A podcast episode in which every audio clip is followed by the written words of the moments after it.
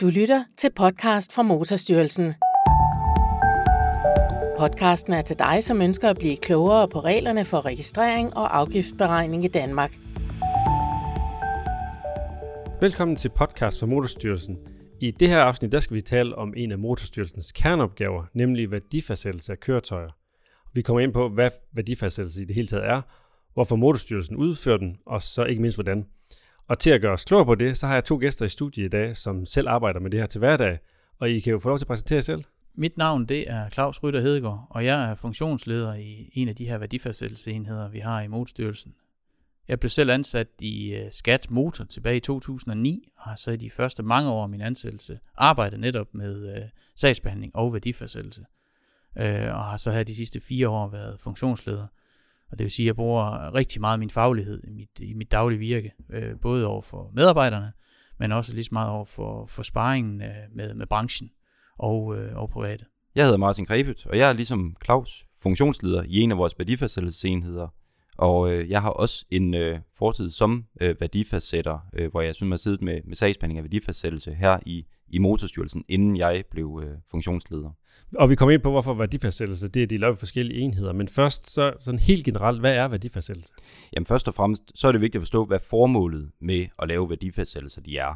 Og det er jo sådan, at i Danmark, der har vi registreringsafgift på køretøjer, og det er en værdibaseret afgift.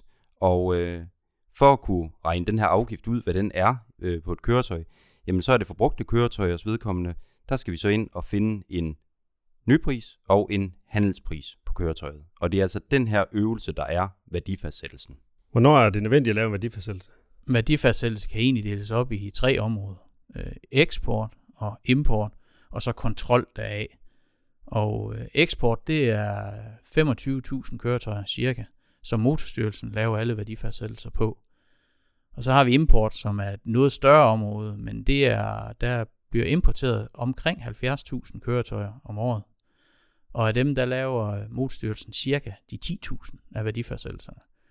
Og inden for det kan det så ned i yderligere kategorier. Der er selvfølgelig den helt almindelige importbil, som bliver importeret enten af en borger eller en virksomhed. Og ellers så har vi helt ned i der, hvor vi taler omkring køretøjer, som tidligere var afgiftsfrie. Det kunne være en civil politibil, det kunne være en taxa eller et udrykningskøretøj. Og i de tilfælde, at et køretøj af de typer ønskes at blive benyttet af en privat eller en virksomhed, jamen så skal der betales afgift. Og det er nogle af de ting, hvor vi så sidder og behandler det. Og den tredje del er så kontroldelen. Og der tænker Martin, sæt nogle ord på, hvad der ligger i den. Ja, det er ikke Motorstyrelsen, der foretager alle værdifastsættelser, der bliver lavet. Der er nogle virksomheder, der er registreret som selvanmeldere, og de har så mulighed for at selvanmelde eller selvangive de her værdifastsættelser på køretøjet. Og dem laver Motorstyrelsen så kontroller af i form af pristjek. Og et pristjek, det er, hvor vi efterprøver den værdifastsættelse, der er lavet ud ved en virksomhed, og ser, om den kan godkendes, eller om den i nogle tilfælde bliver reguleret. Det vil sige, om der er betalt det rigtige registreringsafgift, eller der eventuelt er betalt for lidt, som virksomheden så skal efteropkræves, eller om der faktisk er betalt for meget, som virksomheden så får udbetalt. Og nu vi lige taler om selvanmelder, så kan I jo høre vores forrige afsnit, hvor vi snakker om det at være selvanmelder, og hvad det egentlig går ud på. I sagde før, at der var 25.000 eksporterede køretøjer og 10.000 importerede køretøjer, hvor der skal laves værdifastsættelse plus noget kontrol. Hvor meget fylder det her i Motorstyrelsen? Jamen det fylder jo en del, det er der ingen tvivl om. Det er cirka 25% af de ansatte i Motorstyrelsen, der arbejder med værdifastsættelse. Det vil sige lidt over 100 medarbejdere arbejder dagligt med værdifastsættelse. Og nu I nævner det her med værdifastsættelsesenheder. Hvorfor er det, at det er delt op i enheder?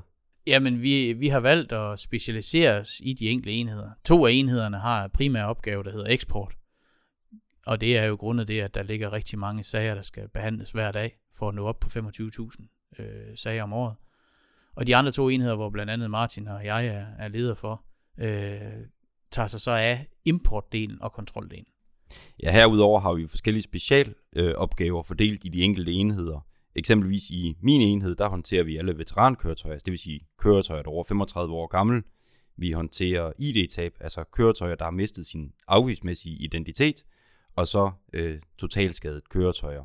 Så har vi campere, altså autocampere, i en anden enhed, og igen i en anden har vi alt, hvad der vedrører motorcykler. er i min enhed arbejder vi med tidligere taxaer som begreb. Altså det vil sige et køretøj, som i dag kører som taxa eller hyrevogn, og så hvor man ønsker egentlig at begynde at benytte det på almindelige vilkår, jamen så skal det afgiftberigtiges, så det vil sige, at der skal betales en ny afgift. Herudover så arbejder vi i min enhed også med bindende svar, administrationen af det. Og det er egentlig en mulighed, den enkelte borger eller virksomhed har for, hvis man påtænker at købe, det kunne eksempelvis være en Audi eller en BMW eller en Tesla, hvis man skal have en elbil. Hvis man ønsker at købe sådan en i Tyskland, jamen så har man mulighed for at anmode Motorstyrelsen om en beregning på, hvad afgiften er på sådan et køretøj. Og det er så her, hvor man kan være sikker på, hvad afgiften er, fordi man har fået et bindende svar af Motorstyrelsen. Martin, du nævnte ID-tab. Kan du forklare nærmere, hvad det er? Ja, jamen i Danmark der har vi nogle ret klare regler for, i hvor høj en grad man må ombygge, altså lave om på sit køretøj, uden det har nogen konsekvenser. Men kommer man ud over de regler, jamen så får køretøjet, altså mister køretøjet sin afgiftsmæssige identitet. Og det kan for eksempel være, at hvis man skifter motor i en bil, der har en effektforøgelse på mere end 20%, så vil det altså automatisk medføre, at køretøjet mister sin afgiftsmæssige identitet, og der på ny skal beregnes en registreringsafgift af køretøjet.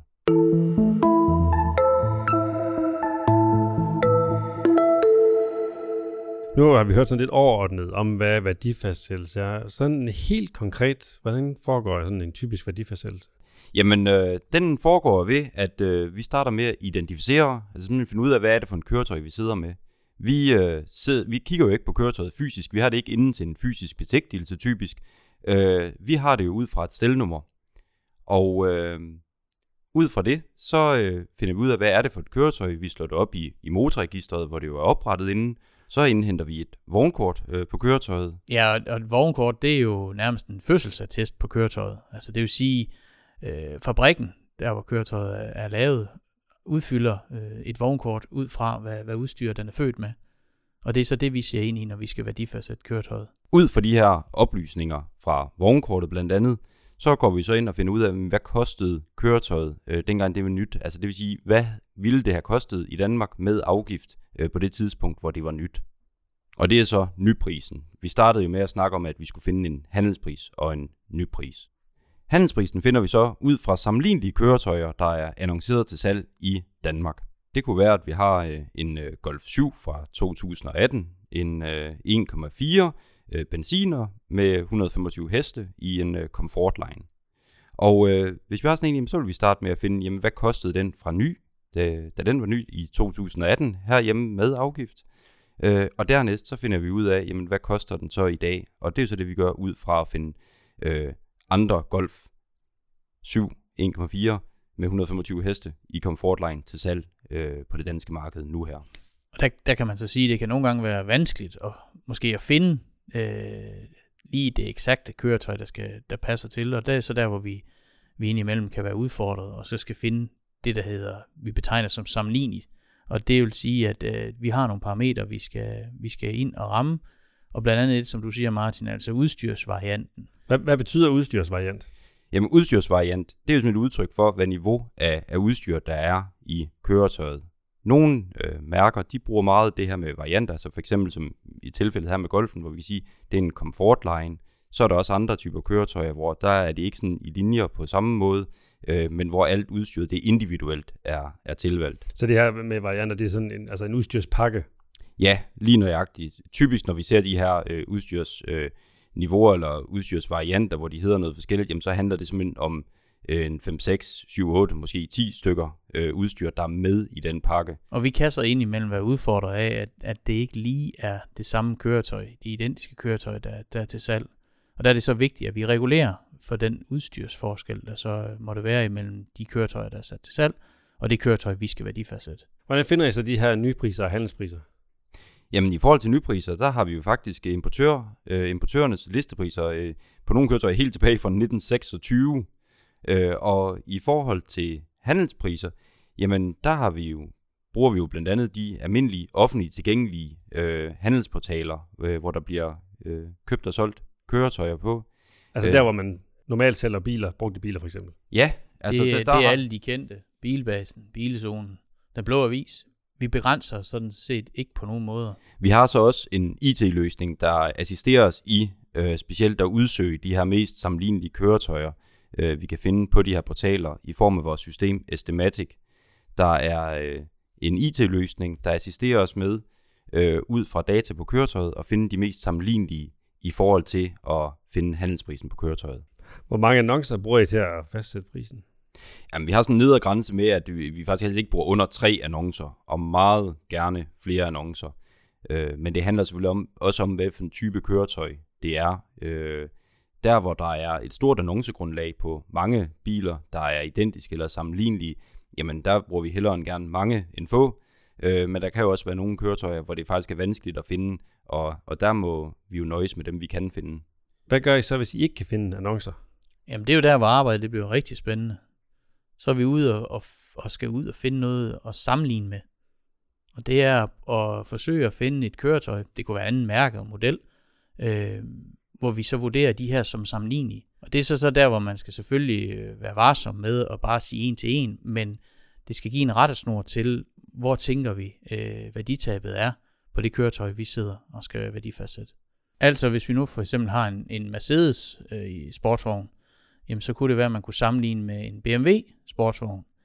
Og der kan man så sige for eksempel, hvis man sidder med en Mercedes, og der er ikke noget til salg, men til gengæld så er der noget til salg omkring BMW sportsvogn, og den har så et værditab på omkring, lad os sige 60%, jamen så kan man så overføre det til den sag, man sidder med. Igen ikke en til en, men som en rettesnor for, hvor handelsprisen så vil være på den anmeldte Mercedes sportsvogn, man så sidder og skal værdifastsætte. Så hvis handelsprisen på BMW'en er 60% af nyprisen, så vil du overføre de 60% til den Mercedes, du sidder med, eller hvad? Ja, det er korrekt. Selvfølgelig ikke ukritisk og ikke en til en, men det er som en rettesnor for at se, om vi kan finde handelsprisen den vej. Det kan indimellem være yderst vanskeligt at identificere, hvad er handelsprisen på et køretøj, specielt når vi taler superbilerne, altså de helt store sportsvogne, fordi de simpelthen ikke er til salg på det danske marked. Og der er det indimellem nødvendigt at kigge på andre mærker, som så skal være sammenlignelige på både hestekræfter, ekstraudstyr, nyvognsprisen. Men hvis man finder forskellige vinkler, så kan man som regel stykke det sammen til at kan overføre et værditab, som kunne være sammenlignet og sætte på den anden mængde. Ja, nu siger du, at de her specielle biler, der kan det være svært at finde andre, der salg på det danske marked. Må I kigge på det udenlandske marked? Nej, det må vi ikke, og det er med henvisning til registreringsafgiftsbekendtgørelsen, at der er vi afgrænset til at bruge køretøjer, der er til salg på det danske marked. Når I så fundet nyprisen og handelsprisen, hvad bruger I så det til? Den bruger vi til at fastslå værditabet på det brugte køretøj med. Det værditab overføres nemlig til afgiften, så hvis vi tager eksemplet fra før her, hvor vi har et køretøj, der har tabt 60% i værdi, altså haft et værditab på 60%, jamen så vil vi egentlig overføre det til afgiftsberegningen. Og det vil sige, at hvis køretøjet eksempelvis fra nyt, vi skulle betale 100.000 kroner i afgift, og det har haft det her værditab ned til brugt nu på 60%, så vil det så skulle betale 40.000 kroner i afgift. Nu siger I jo, at I har de her forskellige værktøjer til at få nyprisen og til at få handelsprisen. Så kan man jo spørge, er det så ikke simpelt nok at værdifastsætte? I mange tilfælde jo, men i langt de fleste tilfælde, der er vi ude i, at vi har en individuel konkret vurdering i hver enkelt sag. Og som vi har tidligere fortalt, så er der det her parameter med, at både kilometer, ekstraudstyr og faktisk også anvendelse, der spiller ind i forhold til, hvor handelsprisen lander henne. Ja, for selvom der er rigtig mange køretøjer, der er helt ens, når de er spritnye, så er der altså ikke så mange, der er helt ens, når de er en 4, 5, 6 år gamle længere. Jeg siger tak til mine 2 gæster, Martin Krægpøth og Claus Rytter Hedegaard, funktionsleder i henholdsvis de enheder, der hedder værdifastsættelse 1 og 3. Du finder den her podcast og vores tidligere afsnit på alle de gængse podcastplatforme og i din podcastafspiller. Du kan blandt andet høre om selvanmelder, du kan også komme med Motorstyrelsen på kontrol eller høre et interview med vores direktør. Husk at abonnere på podcasten, så får du de nyeste afsnit direkte i din afspiller. Vi er tilbage med et nyt afsnit i næste måned. Mit navn er Jesper Nørgaard Reinwald. Tak for den her gang. Du har lyttet til podcast fra Motorstyrelsen. Du er forhåbentlig blevet klogere, selvom podcasten kun er en introduktion til emnet. Hvis du har brug for fyldestgørende information, kan du finde links i afsnittets episodebeskrivelse og via Motorstyrelsens hjemmeside. Tak fordi du lyttede med.